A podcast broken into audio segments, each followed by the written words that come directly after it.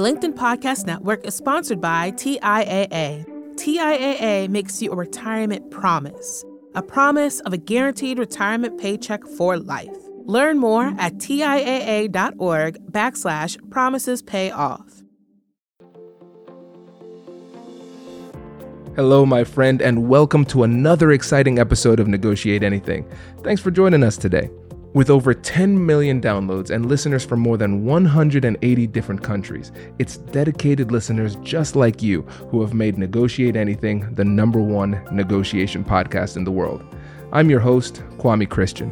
I'm a business lawyer, mediator, author, and the proud CEO of the American Negotiation Institute. Now, before we get into today's insightful conversation, I have a golden opportunity for those of you who recognize the power of negotiation in your professional lives. Have you ever found yourself wishing that you could navigate those high stakes conversations with more confidence? Or perhaps you're looking to empower your team with the art of persuasion and conflict resolution. At the American Negotiation Institute, we've crafted specialized keynotes and workshops tailored for those very needs. We've transformed the negotiation skills of professionals worldwide, and we're eager to do the same for you. We believe the best things in life are on the other side of difficult conversations, and our goal is to help you improve your lives and the lives of those around you one difficult conversation at a time. Don't let another challenging conversation leave you second guessing. Click the link in the description to discover how we can help you find confidence in conflict, negotiate better deals, and have stronger relationships. Because in the world of business, every conversation counts. And now, without further ado, let's jump into the interview.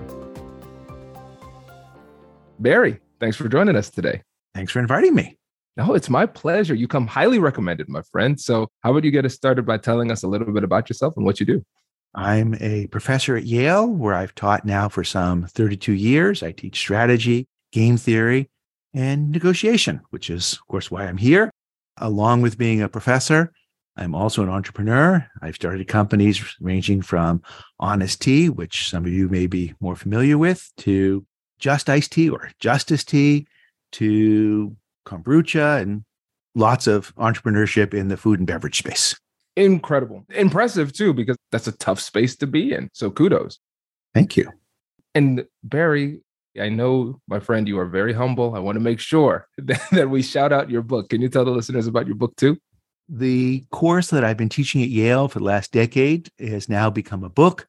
It is called Split the Pie, a radical, revolutionary new way to negotiate.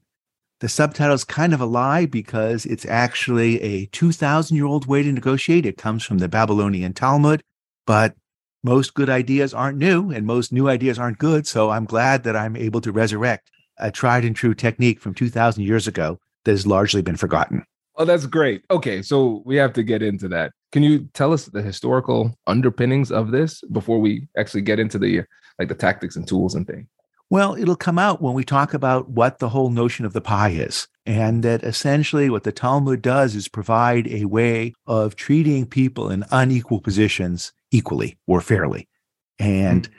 people have a misconstrued, misguided notion of what fairness is all about. And that when you correctly understand when negotiation is over, coming up with agreement is going to be a whole lot easier. Mm, I love it. This is great. And so let's just start off with a, a brief synopsis of the sure. book.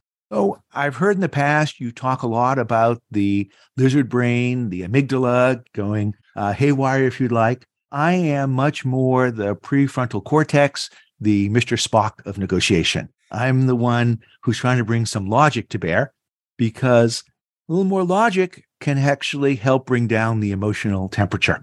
And as I said before, what's surprising is people negotiate and they're confused what they're negotiating over.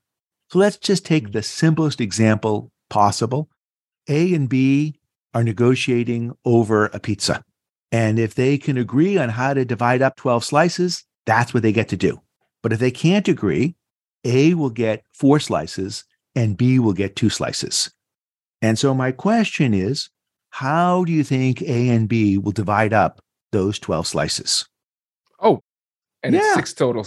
The, well, there's uh, 12 slices to be divided up. Oh, 12 total slices. The pizza yeah. has 12 slices, okay. which they can only get if they agree on how to divide them up. If they don't, A can go back to some party and get four slices, and B can go to somewhere else and get two slices. gotcha. Well, the logical solution then would be to split the pie six and six. So that's one view that's very common is that the fair answer is you take the 12 and you divide it six and six. The other most common answer I hear is that people say, well, A is twice as strong as B. A can get twice as many slices with no deal. So therefore, they should get twice as much with a deal.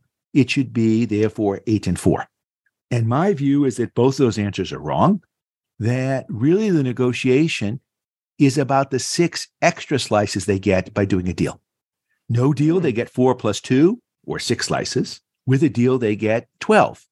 The reason they're negotiating is to go from the four plus two all the way up to 12. To get those extra six slices, A and B are equally necessary, equally essential, and therefore that's what we should split three and three, not the 12, but the extra six. Mm, oh, that's fascinating. Okay, Barry, because I have to ask this. When you think about this, uh, the approach that you provided definitely makes a lot of sense. How do you reconcile this with the, I think it's the ultimatum game? Yeah. So in the ultimatum game, one side makes an offer and the other side says yes or no. And my view is that's not a standard negotiation because the person who has the power to make an ultimatum is going to get more than half the pie. Yeah. And yes, if I have the power to make a take it or leave it offer to you, that's going to give me more in the negotiation. I got that. But most negotiations, neither party really has that ability. They may say that, but I can come back with a mm-hmm. counteroffer. And then they have to consider whether or not to take it. So we know from the work of Frans de Waal that monkeys, when they're offered an unfair deal, will reject it. Monkeys, uh, in particular capuchins, are perfectly happy to work and do tasks for cucumbers. But if one monkey is getting paid cucumbers and the other is being paid in raisins or grapes, then the monkey paid cucumbers is just going to throw those cucumbers back, is going to walk away. It's no deal. And that aversion to being treated unfairly is in our DNA. And therefore, people will reject deals which are profitable if they think they're being treated unfairly. What ultimately happens is people say, oh, you have to divide those 12 slices six and six. But the person who has a four fallback doesn't think that's fair because they actually have more with no deal. And then the person says, well, I'll do eight and four. And then the person on the four side says, no, that's not fair. And so ultimately, when you come up with a notion of fairness, it should not depend on which side you're on. It should be taken, if you like, from a veil of ignorance, from a blindfolded perspective. And when you understand what the pie is truly, that extra six slices, then you also understand that power and fairness both say split it three and three. That's so fascinating. Yeah, it makes sense. And it's definitely a, para- a bit of a paradigm shift sometimes too. So, no, it's definitely a paradigm shift as well, because a lot of times I think today we, there's a lot of focus on emotions and, mm-hmm. and feelings. And I think that there's value there, but it's refreshing to see a focus on logic and a rational approach to deal making and decision making. Sure. And if you can combine Mr. Spock's logic and Captain Kirk's emotional intelligence, then you're totally made. There you go. And now let's say we try to use this more logical approach to negotiation. Mm-hmm. And on the other side of the conversation is somebody who is more emotional, that is more, let's say, limbically driven. Mm-hmm. And their feelings are leading them because they're looking at it only from their own perspective. Their feelings leading them to feel like it's an unfair deal, mm-hmm. even though objectively it's not an unfair deal. How do you work through that with somebody who's not acting logically? I think that if you can help somebody understand that what I'm proposing is truly fair, it's hard to turn that down. And so I'll give you an example with my mother. She was living in Sarasota, where she had rented for a decade. And her landlord says to her, with this whole work from home thing, I'm going to put this house up for sale. And I think with this market, I can get 800,000 for it. But since you're living there, I'm happy to sell to you for 790. Okay. So what is the negotiation really over? And let's go back to the pizza example. The pie is the extra value the parties create by doing a deal compared to no deal. So in this particular case, what is the reason for my mom and this owner to do a deal? Now, my mom's happy to live there, to buy it, and pay the market price. And so I would say for your mother, it's the continuity being able Okay. to stay in the same spot. And for the person on the other side, the, the Landlord. seller, the Yeah. landlord, Seller. it would be to first of all not have the stress of having to deal with a house or a tenant or anything like that so that freedom Mm-hmm. is part of it but also getting that liquidity so they could have more options down the road both of those things are going to happen no matter who they sell it to. that's true So thinking what's the advantage of selling it to my mom? advantage of selling it to your mom is speed of the deal you don't need to go through an agent you Yeah. also probably save the money on the commission then if you go directly Yeah.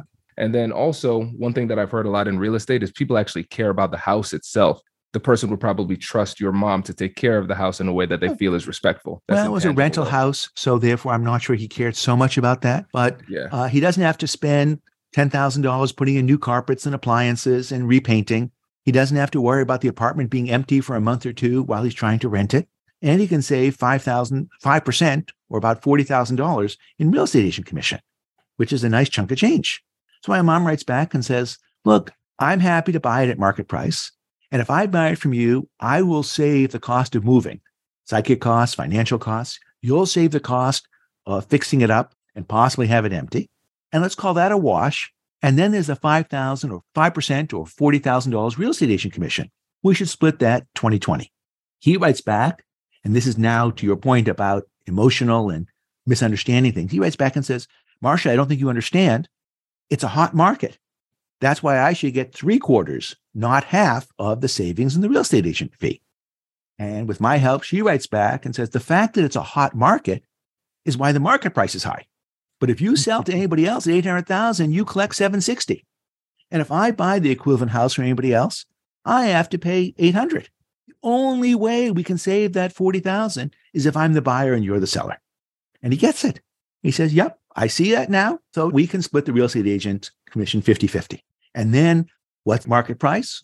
Well, one of my other dictums is I like to turn negotiation into a data exercise. So we're going to agree that I'll buy the house at market price and say, and split the savings. And as for what the right market price is, there were five other houses that had sold on that very street in the last six months because it's a development. They're all kind of similar. So you adjust them for the size of the house. I think we got a number like 783, 512, or in that range. And then we split the agent fee. And then he gets true religion and says, you know, why are we each hiring separate lawyers? Why don't we just hire one lawyer to do the closing and save another 3000 Hello, my friends. Before we get back to today's episode, I want to ask you a question. Have you ever wondered how to elevate your team's negotiation game and how you can help the folks on your team have better, difficult conversations? At the American Negotiation Institute, we offer transformative keynotes and workshops tailored to empower professionals with top tier negotiation and conflict resolution skills. Whether it's a keynote for your next event or hands on training for your team, we've got you covered. Don't just negotiate. Master the art with the American Negotiation Institute. Click the link in the description to find out more. Elevate, negotiate, and succeed. The LinkedIn Podcast Network is sponsored by TIAA. In the last 100 years, we've seen financial markets swing, new currencies come and go, decades of savings lost in days, all showing that a retirement plan without a guarantee, quite simply, isn't enough. So, more than a retirement plan, TIAA makes you a retirement promise a promise of a guaranteed retirement paycheck for life, a promise that pays off. Learn more at TIAA.org backslash promises pay off. Hi, I'm Tomer Cohen, LinkedIn's Chief Product Officer. On my podcast, Building One, we dive deep into what it takes to build great products. Recently, we had Zach Perret, the CEO of Plaid, and he shared about his struggles building a financial app for consumers and how he was able to turn it all around with a critical pivot. Take a listen. I personally couldn't resonate as much with the consumer set that we were trying to reach. I just didn't have that level of empathy. When we made the shift to building a B2B product, though, I was building the product that I wanted. My co founder and I were creating the product that we wanted ourselves, and we had so much empathy for what that product was. Such a great insight. You know, in that sense, we got lucky because we were, we were creating a thing for ourselves. And then the people that we were talking to also had the same problems we did. They were fintech developers. We'd been a fintech developer, uh, we've been trying to build a fintech product for a year. And so we had such deep empathy. We had such a clear ability to. If you want to hear more of Zach Perret's story and the lessons that follow, listen and subscribe to my podcast, Building One. Brilliant. This is a really great example of what we've been talking about the whole time, obviously. But I think one of the other things that I can take from this, and I'd love to hear your thoughts on this too, is that when the person on the other side, the, the seller, mm-hmm. got more emotional and said, No, I deserve more because of these yeah. reasons, which were, were not logical considering the circumstances, the response was to maintain that same logical mm-hmm. approach mm-hmm. in the face of emotionality. And it seems like a lot of times people get drawn down into this unproductive emotional yeah. back and forth instead of staying true to the logical approach. As my colleague Daylian Cain says, you don't fire with fire, you fight fire with water.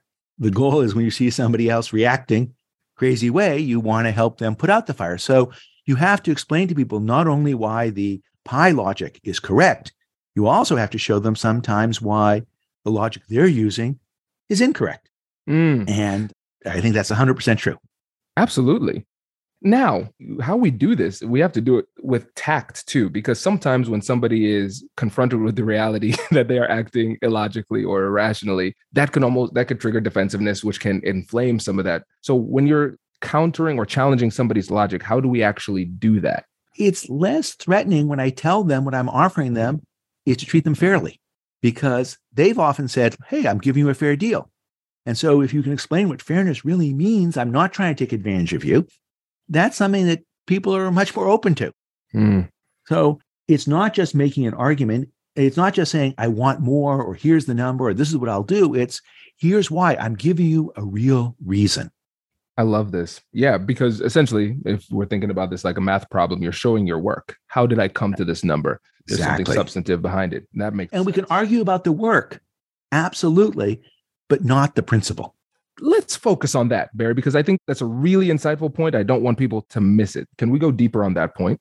Sure. So let me give you one more example. In Connecticut, there was a grant to high school teachers. Uh, I think it was called RESC or RESC in which there was $5,000 made available to pairs of math and physics teachers if they worked together to integrate their curriculum. But unfortunately, to do that required 36 hours from the physics teacher and four hours from the math teacher. So kind of nine to one ratio in terms of work. The but and they could only get that 5,000 if they agreed on how to split it up. By which I mean, if the math teacher didn't like the proposed division, says I'm not doing it, that grant goes away. So the question is, what's the pie in this negotiation and how should they divide it up? So let's start with the wrong answers. Wrong answer number one, give all 5,000 to the physics teacher because they're doing more work. No. Wrong answer number two, just divide it 2,500, 2,500. That's not fair because the physics teacher is doing a lot more work than the math teacher. Case three, divided up in the same ratio of, as the work $4,500 for the physics teacher, $500 for the math teacher. Now, if I were the math teacher, I'd say in that case, I'd much rather be the physics teacher. I'd much rather do 36 hours of work and get paid 4,500 than do four hours of work and get paid 500. So that also tells you that isn't really fair. So let's think about what actually is fair. The pie here is not the 5,000. It's the extra amount above what it would normally take to get these people to do 40 hours of work. So because we're just talking, then we use a simple number. Let's say that overtime for teachers is $50 an hour, which translates to $100,000 a year. Well, that means that the math teacher is being asked to do four hours or $200 of extra work, and the physics teacher is being asked to do $1,800 of extra work. That's 36 hours. So therefore, it would take $2,000 to compensate them for the work. The extra amount, the pie, is the 2,000 to 5,000 that $3,000, which is really compensation above what it would take to do that work. So we take the 3000 and we divide that 1500 1500 and the math teacher gets an extra 200 for their hours of work and the physics teacher gets an extra $1800 for their work. Now, if I have to convince you why that's really right, here are some ways of thinking about it. Imagine that the total amount available was only $1,000 to do this work. Well, we wouldn't divide it up in the nine to one ratio because basically there's not enough money there. The teacher would say, no, I'm not interested in this, at that. In fact, until the total amount is up to around 2000, they're just going to say no to this project. It's not worthwhile. So as a result, What we really need to think about is the extra value that's created by this deal. In this particular case, the 3000. And if I needed to convince the physics teacher a little bit more, I could say the following. Well, imagine we're each doing 20 hours of work. Then it's clear we divided up 2500 2500. Right? You with me on that? And if the math teacher says to the physics teacher, look, I know I'm only doing 4, but how about I cover 16 hours of homeroom for you? So now I'm doing 20 and you're only doing 20 extra. Sure. Then we got a deal 2500 2500 and then the math teacher says to the physics teacher, Oh, by the way, you know those homeroom hours, those 16 homeroom hours I'm supposed to cover for you? Can I buy them back for $50 an hour? and of course, the person would say, Yes, that's a fine price. Sure, I'd do that at $50 an hour. So basically, that's another way of seeing how you could get there. It's fascinating. Now, here's one question, Barry. So, mm-hmm. what happens? Let's go a little bit deeper because we start we touched on it here with this one what happens if there's a fundamental disagreement on what the pie is? Yeah. So, by the way, what's the nature of the disagreement here? Should it be $40 an hour? Should it be $50 an hour? You know, I don't really know that's the right number.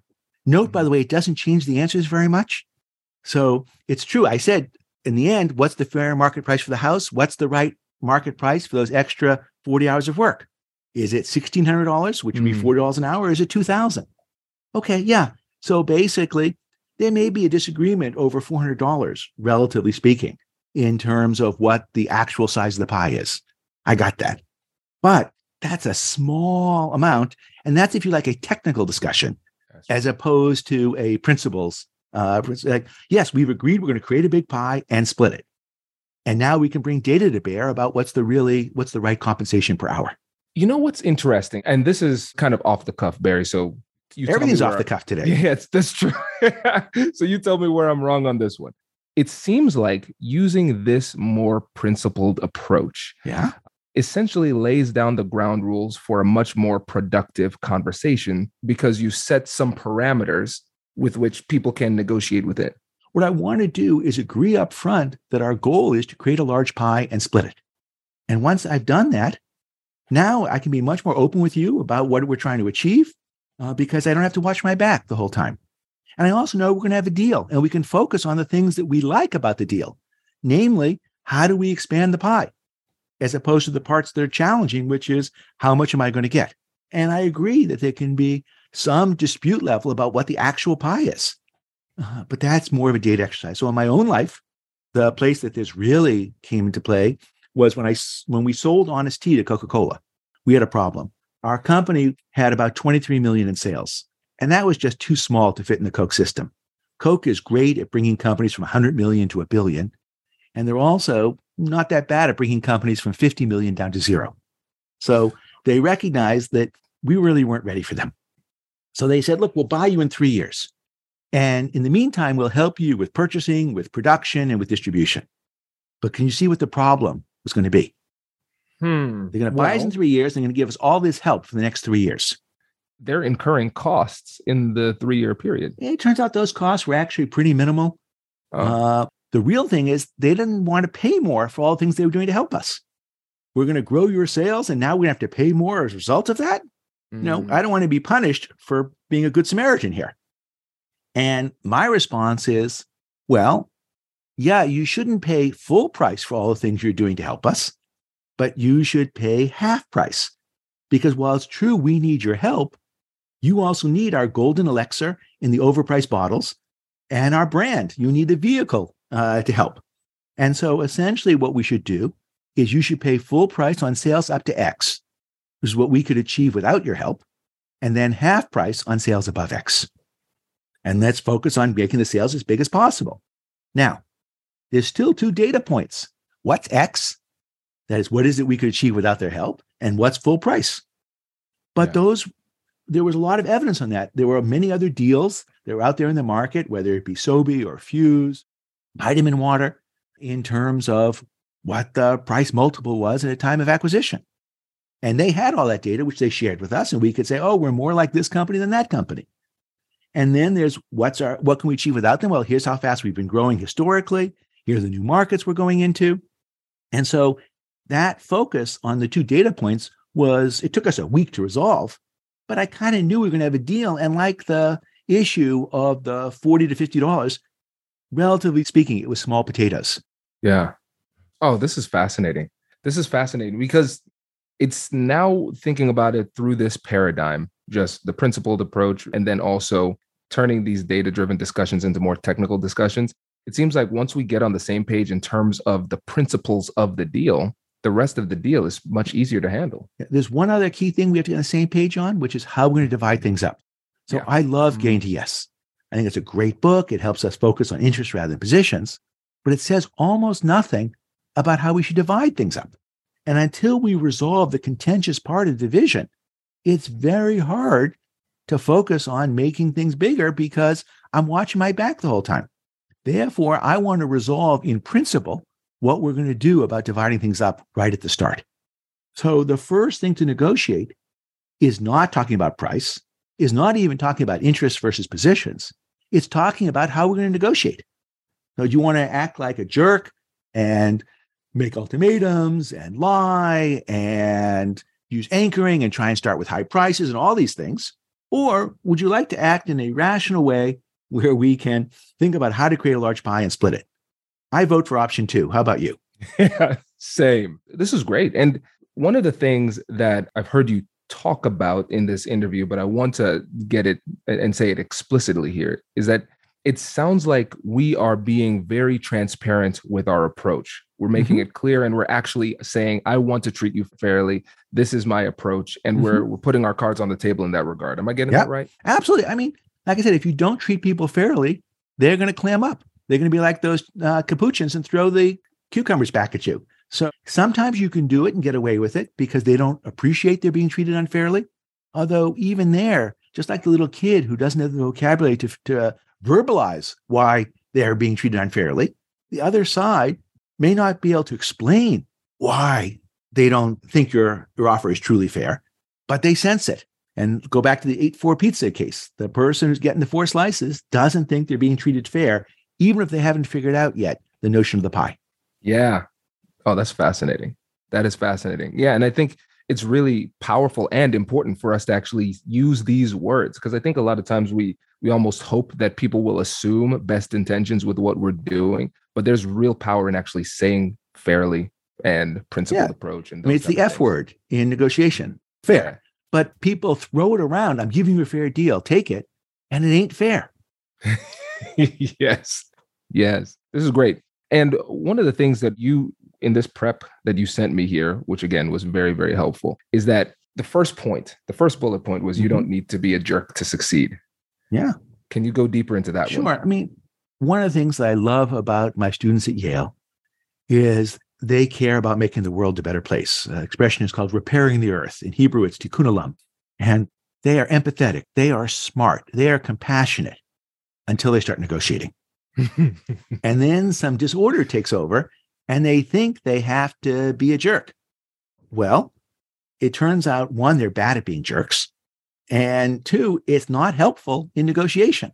So they misrepresent to each other. They walk away. They just do everything wrong. They think that being empathetic is going to lead them to be taken advantage of. And it's true. If you just are being friendly out there and open up and give all the information, you know, yeah, other sides can walk all over you. And so my students come into the course mostly very apprehensive about this because they don't like negotiating. And then there are some students who really love negotiating. I'm even more worried about them because they're out there really good at taking advantage of others. And once they have a principle they can apply and they understand that we're going to split the pie, now all those things that make them great their empathy, their curiosity that you've talked about in many cases, especially when it comes to race relations, are things that actually allow them to find avenues to solve problems together. Yes. I love uh, it. And so the other lesson is not only should you not be a jerk, but if the other person's acting like a jerk, maybe they're actually a smart, empathetic person just like you, but don't know any better. And therefore, when you mm-hmm. offer them this alternative, you allow them to have their inner, warm, empathetic, curious person come back out. That last point, Barry, is so so important because it's so funny because a lot of people say somebody else is a jerk. This person's being ridiculous. They're being irrational, but they don't have the humility potentially or the self awareness to recognize that they display those exact same behaviors under duress. Mm-hmm. And I think just reminding ourselves that the jerk on the other side probably has some friends who don't know them as jerks and there's somebody good inside. Well, I think that's a good well, reminder. Actually, or they themselves, the other person doesn't want to behave the way they're behaving. They just don't know there's an alternative mm. because they think that's what they have to do to protect themselves. So if you know that my fallback is $1,200 and I don't have any other principles, you're going to offer me 1,199 or 1100 and I'm going to basically walk away with very little. But if I say to you, look, or just take the case with my mom and the uh, the real estate agent's savings. It's like, oh, the savings are 40,000. I want 35,000 or 30,000 of the 40,000, right? That's better than nothing for you. And my answer is, yeah, it's better than nothing. But you know what? I could, I wouldn't expect you to accept 10,000 of the 40. So I don't come back and just counter because that's fighting fire with fire and say, look, you've offered me 10. I'll give you 10. It's, I don't expect you take 10 because that would leave me 30, you 10 out of the 40. And you think that's unfair. And for the same reason why you're going to reject 10, I'm going to reject 10. And I'm going to offer 2020. And note, I'm not asking for more than you and I'm not asking for less. It's the only thing where we're both basically, it's a reciprocal offer. And I don't see any reason why I should be getting less than 20. If you can give me a good reason, I'll take it. But absent that, this to me is the one fair solution. Brilliant. I love how simple and easy you've made it to understand this. But again, I think sometimes those parts of negotiation that can be expressed in a way like you described it in a way that's simple and easy are simple and easy to overlook as well. Because I think we get so caught up in the fog of war that we lose this logical component. The reason I think we don't have the logical component is we're negotiating over the wrong thing. That they're negotiating over the 12 slices. We're negotiating over the market price rather than the 40,000, the saving, the real estate, the moving costs, the fixing up costs. And that essentially, when you understand what the negotiation is truly over, it's not so hard. Yeah.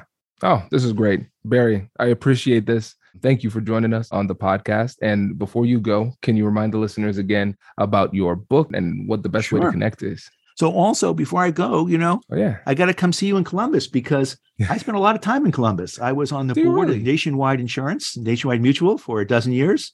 Uh, got to see Jeni's uh, when uh, before Jeni's became a national kind of thing, and of course, uh, football games at the Ohio State, uh, your alma mater, times uh, three, I think.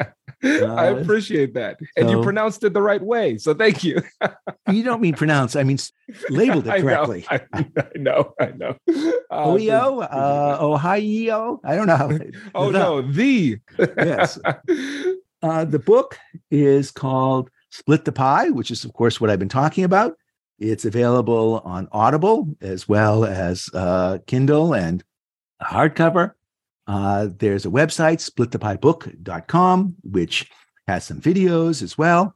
And we'll have a link to this podcast. So I hope you'll enjoy it. And you don't even have to negotiate the price, it's so low. Uh, a fair price, right? A fair price. Yeah. this is great. Barry, thank you so much. Really appreciate it. Appreciate you inviting me. Uh, thanks. Congratulations! You've just joined an elite club. By listening to a full episode, you're now officially on the Negotiate Anything team. So, welcome aboard. What most team members do is they subscribe to the podcast because that allows them to automatically get the latest episodes of the show.